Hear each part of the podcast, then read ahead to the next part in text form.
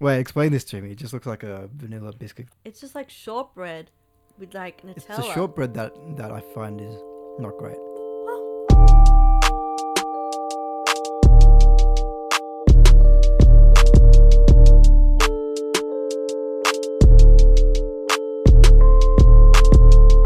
All right, we are back, back in the recording studio. Yes. Yes, How good was the last episode? Our first episode face to face. Yes, yes, and we had a lot of good feedback from our listeners. Nice. We have peaked. We have peaked. Now it's all just- downhill from it's now. just downhill from here. Yes, yes. So what are we going to talk about? I I'm I'm amazed how much content we had just on tires. Amazing. I'm not. Um, Remember how when I said we should do a whole episode on tires, and you and I were laughed in your face. you're like, oh yeah, yeah, everyone can look forward to that. yeah, that sounds like me. That sounds like me. Ah, anyway, I'm pretty happy with that. I realize you're right. Like a year later, usually. Um, but today, I think we can talk about one of my favorite parts about Formula One, Oh, yeah. which is the strategy. Strategy. Strategy. How the mighty are falling. What the strategy is so interesting. Like yeah, yeah. it's all about. Okay, for me, it's like the best parts of the strategy is when peop- the teams and drivers are like messing with other teams' heads.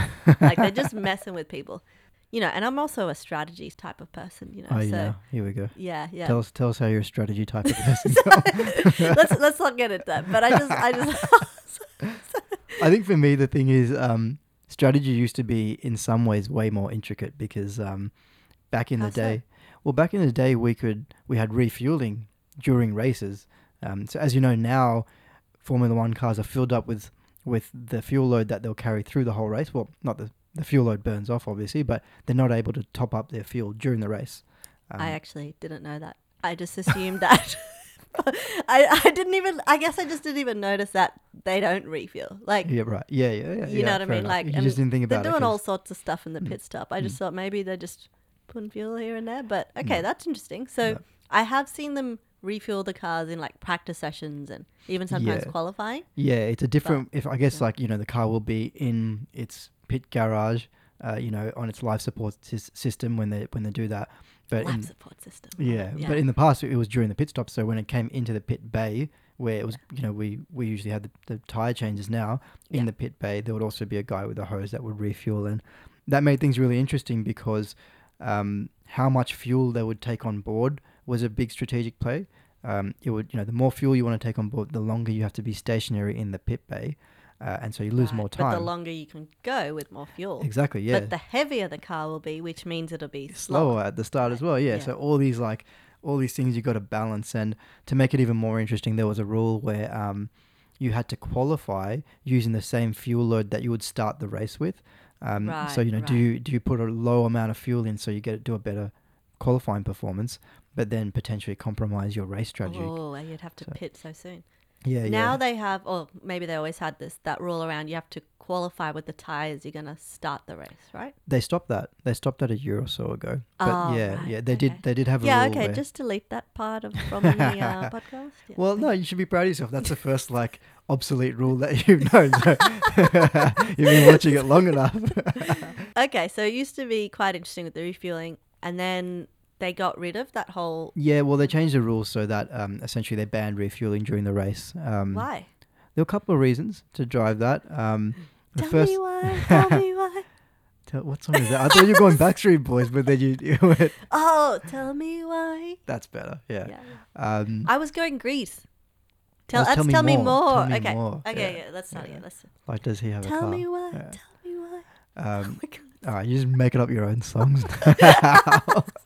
um, uh, so a couple of reasons. There was, I think, I feel like it, it did help to encourage more fuel efficient cars because um, now that you have to have your whole race's worth of fuel on board, uh, having a more fuel efficient car means you can put less fuel in the car at the start, and that's a lighter Right, car. right. Um, and you know that technology filters down into road cars, so we want to try and encourage that sort of thing. F1 is such a good sport. you know, just But the other thing is, um, yeah, it is a good sport. I mean, doing, doing, you know, just changing the world in such good ways, right? yeah, let's not mention the the travel habits. yeah. Oh yes, yes. One the step at a time. are They're getting flying between continents back Yeah. and forth every few weeks. Zigzagging, like, yeah, yeah. yeah. Um, but the other main reason that we talk about it was a safety thing.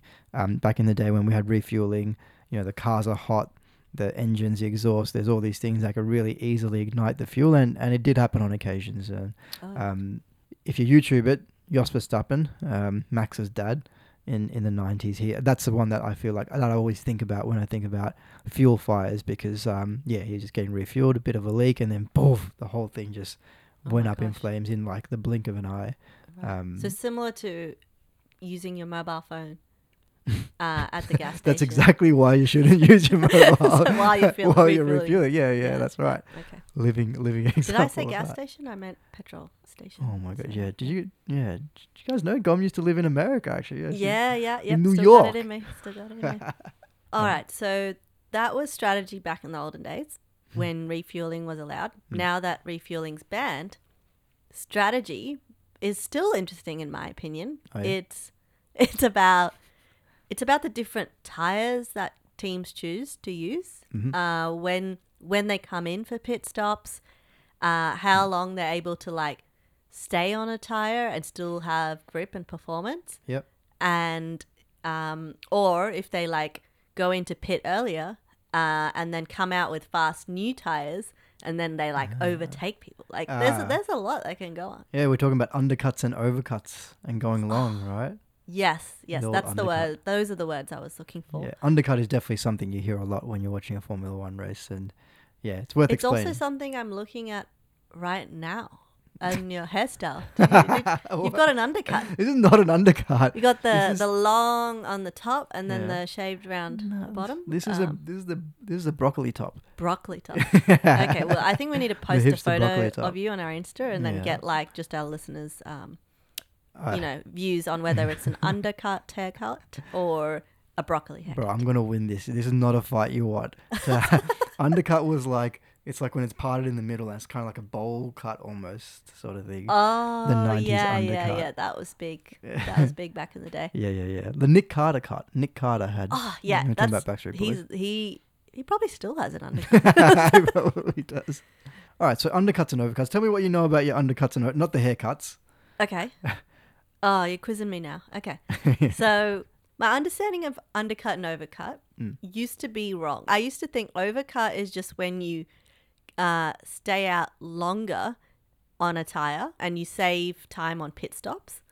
Mhm. And then undercut is when you pit stop earlier and you come out with like fresh new tires and you're like faster. So you Yeah. then like overtake overtake your competition. Yeah, but so I don't yeah, think that's completely right. Is, technically, is it? Yeah, yeah. I, I'm a you know I'm a stickler for this kind of thing. Yeah, Um, yeah. And they're incorrectly used all the time. Yeah, yeah, yeah. So undercut, you used you, that was right. So undercut is you know you'd have two cars battling. One of them, usually the car behind, will come into the pits, take on fresh tires, and Okay. then use that that added performance for however long they're out there while the other car is still out there on old tires to make to gain an advantage. And then when the other car comes in, puts new tires on, by that time they've already lost time to the car that right. came in first, right? Um, Yeah. And so often, what you might see is a car is behind, they'll come in and pit earlier than the car in front. Then, by the time they've both done their pit stops, the car that was behind is now in front. Um, and So that's you're faster by pitting and changing tires. that's right. That's an undercut. That's an undercut, yeah. Um, and the performance is when you come out of the pits because you've got fresh tires, right? Um, and so that's pretty common in Formula One these days because we have tires that wear out a lot, um, and there's a big performance difference between old tires and new tires. Um, yeah, yeah. The overcut is quite rare, I would say, in Formula One now. But back in the old days when we had refueling, it was more common. Um, Okay. And so, and the, the thing about the overcut is you're actually faster before the pit stop. So rather than coming out and having fresh tires and being fast, what actually happens is, for whatever reason, you're faster before you come into the pits. So back in the day when we had refueling, that's because your car was very light and it didn't have a lot of fuel on board. So just before you came in the pits, that's when you were putting your super fast laps. And so if your opponent had to come in and pit earlier than you, they would come out with a heavy fuel load, so they'd be really slow. Okay. So it's not always about staying out uh, on tires and being faster. No, yeah. uh, Well, I mean, these days, so that was back in the day. That's how an overcut would work often. These days, Um, obviously, no refueling, so the fuel load doesn't have an impact on performance um, in in this in this sense. But what we do sometimes get is someone might come out of the pits, and for some reason they'll actually be pretty slow. Often it's like when they can't get temperature into the tires for some reason. Um, it's quite a rare thing. It did happen in Monaco last year, I believe, when the Ferraris and the Red Bulls were battling, and we had a, a wet track that was drying out.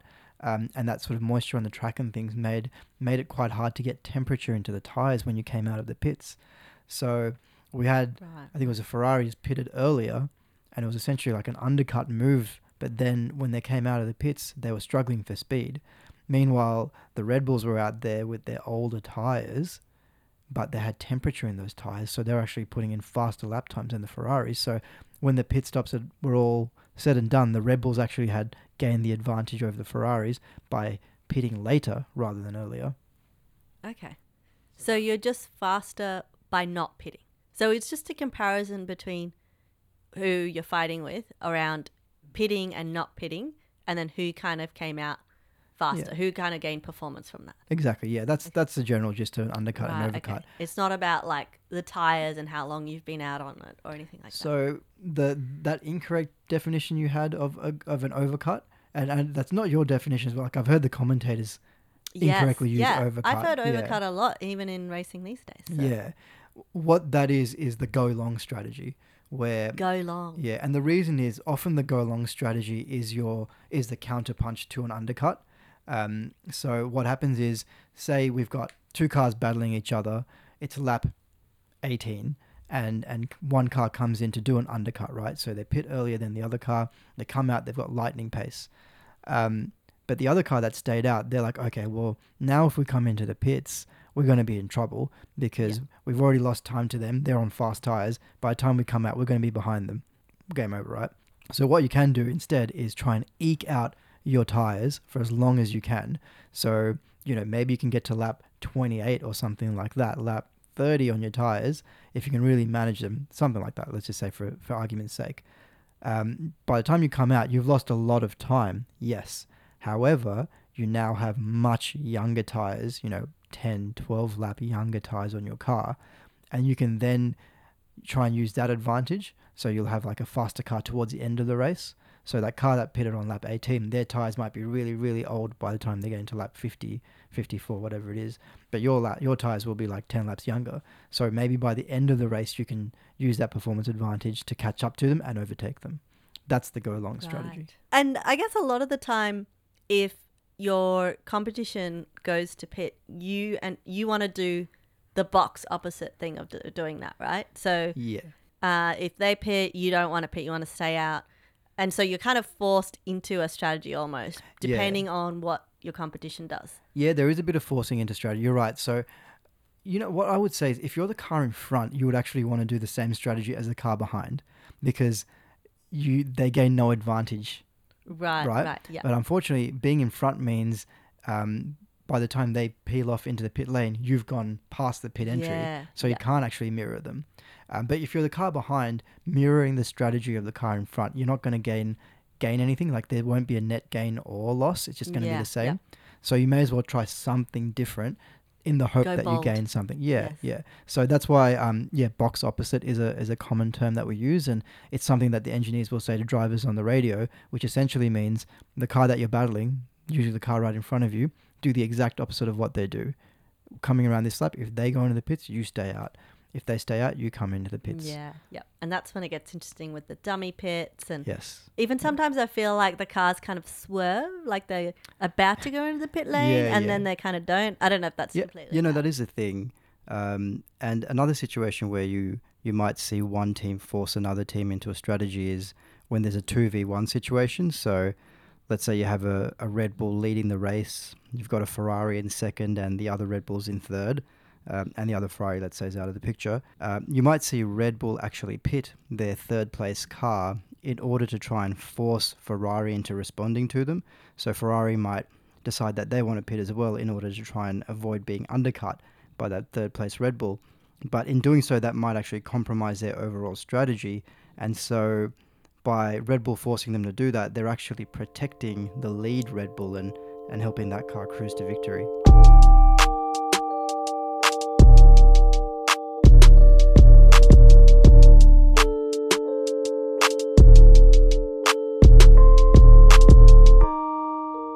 Enlighten us.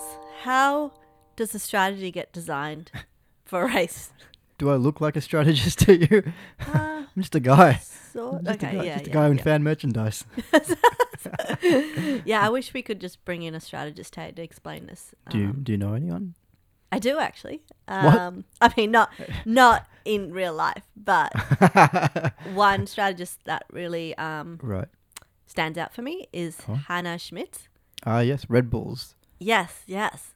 Okay, first of all, I'm just like, she's just a role model because she's one of the few women in F1 in such a like senior leadership position. Mm. There's just hardly any out there. And I've been reading a bit about her because I was like, oh, I want to be more like, you know, Hannah in my life. Um, and apparently she was interested in cars and engineering from ever since she was a toddler. Right. Would you call her a petrol head? Yes, yes, with with pride. With it is not an insult. I've come a long way. Um, it is something to take with I don't know if our listeners have that context, but Gom got Gom got called uh, a petrol head once, and she she took offence to it. yeah, yeah, yeah. Not anymore. Not anymore. Um, still like the smell of fuel, but um, That's a whole different thing. So yeah. So Hannah had a clear passion um, for racing since since a really young age, and then she joined Red Bull, and I think she like worked her way up the ranks Mhm. um, through different strategy positions, and she had some breakthrough moments where you know her like key strategy decision uh, actually like secured the win for Red Bull. That's Or, huge. That's um, when she like, oh, not always, but like you know, she gets us down on the podium and stuff, gets sprayed with champagne. Yes, yes. Love that for her. Yeah, and one of the secrets to her success is that she actually stays really calm on in the pit wall. I know it sounds so simple, but I think to have to to develop a good strategy and to make the right strategy calls in the moment, I think you need to have a really calm, clear mind. This Calm, is this is an absolute Mind. primary school careers day spiel you're giving me. It so is. It so is. You can tell I'm like- totally fangirl. I feel like you were in class as in, in grade three, and Hannah Schmitz came to class. and like, huh? What do you do for a living? yes. And then I just walk away with everything I need to succeed in life. That's magic. Yeah, walk Yeah. away and say, I want to do it. I want mean, a career in STEM. She stands out, and then Toto Wolff is the other person that really stands out for You're a big fan of it. Yeah, Um, a, and his whole no blame culture and approach to leadership. It's just so inspiring. I talk to so many people Inspiring. at work about it too. It's Love that. great, yeah. Love that. But Uh, back to Hannah and strategy. Can you please, without having Hannah here to explain the process? You could have asked her when she came to your year three class. yes, good one. Um, um, how how would you describe, you know, the strategy process that happens over a race weekend? yeah, look, I mean, if I if I had to guess, I would say it starts long before the race weekend even begins, right? So you've got the teams using the simulators, the drivers are in there. Um, all of that is based on previous data or data, as you say, um, that they've gathered, you know, from racing at tracks before, from knowing their cars, from Pirelli sharing sharing information with them. Um, Yeah, Pirelli even has like a predicted pit stop, yeah, yeah. right? They're like, okay, predicted two two stop, you know, this many laps on soft Mhm. and then medium or whatever. Yeah. and that's that's based on all kinds of things. Like they have before every race weekend, Pirelli go around. They have this like little trolley thing they push on the track, and it measures like the Oh. the coarseness of the, the the track surface and things like that. And they use that to try and understand, you know, how much is that going to stress the tires, and all of that data and data information gets gathered, given to the teams, and when they get to the race weekend, they try and have some idea of, you know, how the tires are going to behave. Um, Yeah, and then what they'll try and do is validate that during the practice sessions, you know, gather more data, and um, It's all about the data. Big that's data. it. That's it. I call it data. All right. Data, data. All right. As long as we're okay with that. Much of a muchness. Um, and then essentially they'll come up with these models that will will say like, you know, how will the tires perform? You know, what are your lap times going to look like at every single lap during the race? You know, as the tires degrade, as the fuel load comes off the I'm car. imagining some like awesome screens with like all these graphs. yeah, me too. Me too. Data and Hectic averages and oh my gosh. So many graphs. Yeah. Um, and they'll they'll have an idea of like what their optimal strategy is. You know, which tires they should use, when they should stop to get the smallest possible race time, right? But from there, like for me, I feel like that's like a baseline that they would use because then they've got to sort of you consider different scenarios um, and sort of adjust it, modify it to suit them. Because I mean, a classic example, just for argument's sake, let's say your model says that the best, the fastest race you can do will involve you starting the race on hard tires. Um, Okay. I don't know, yeah. going to lap 45 or something, then swapping to soft tires and finishing the race on soft tires, right? Um, that might sound good in theory, but the reality is that means you're going to start the race on hard tires.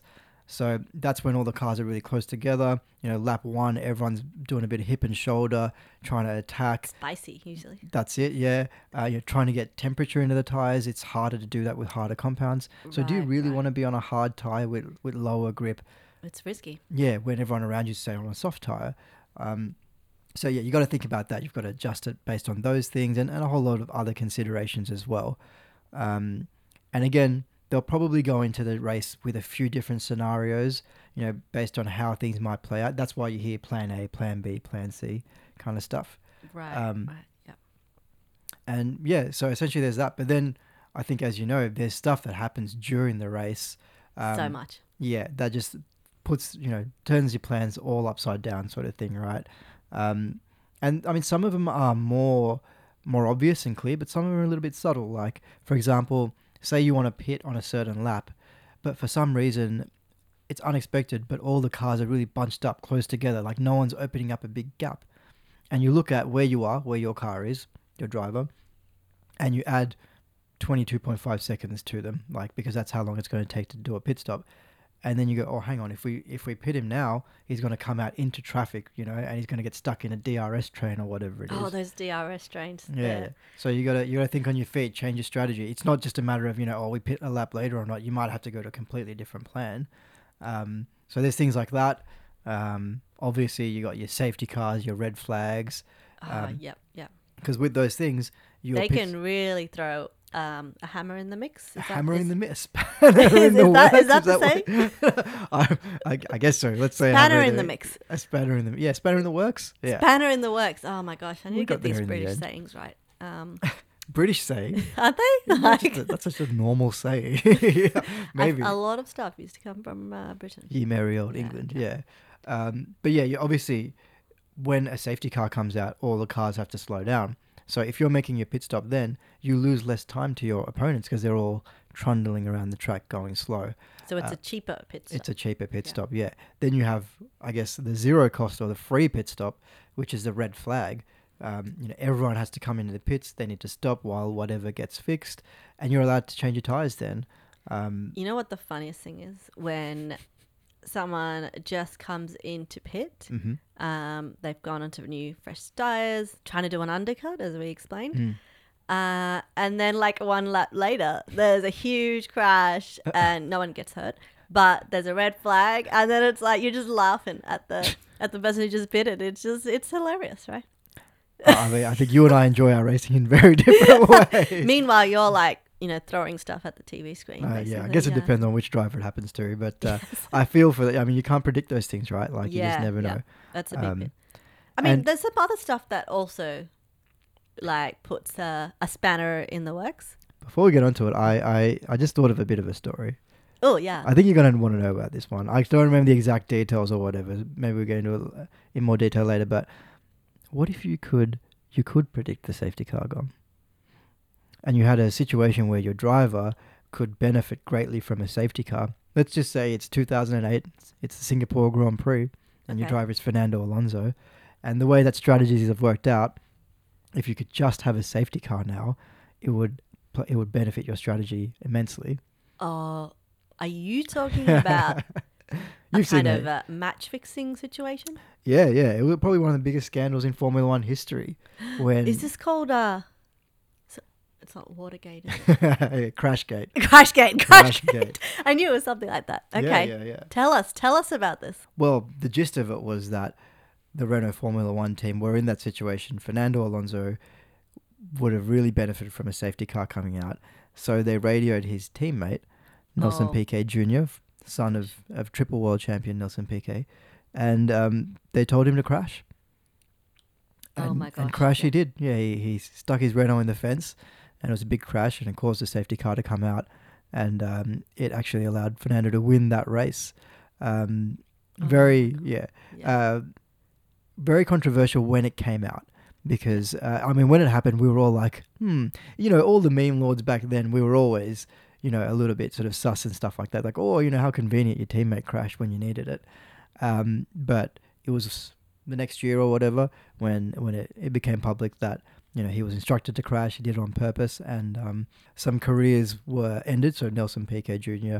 his career um, sort of went down the toilet Is he after Hel- that. Kelly Piquet's uh, father or? uh, brother, yeah. So Brother. Nelson Piquet, yeah. so Nelson Piquet is Kelly Piquet's father. For for those of you who don't know or like me don't care, uh, Kelly Piquet is Max Verstappen's Mrs. his girlfriend. Um, yeah, so it's all yeah, it's all family business. So yeah, Nelson Piquet Jr. his his career um, suffered greatly. So did Flavio Briatore, who we mentioned oh, in back when we were yes. yeah, remember that old character? Yeah. Um, you know, he was he was banned from Formula One. Wow, what a story.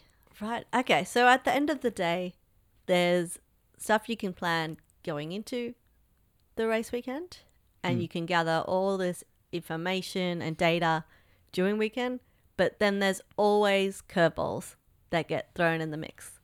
And there's always things that are unpre- unpredictable. Hmm. There's weather, there's like fixed crashes. Um, there's, there's a lot. So. I guess that's what makes it interesting. Like you can It never does. really go into Formula One race and just know that this result is going to play out Mm. exactly this way. Yeah. Um, It's a high speed game of chess. yes, I like that. Yes, and you have to always think I would on like to take credit for that, but that's been said Yes. so many times by everyone. But yeah, Uh, it is. It is. That's yeah, and that's why we that's why we love it.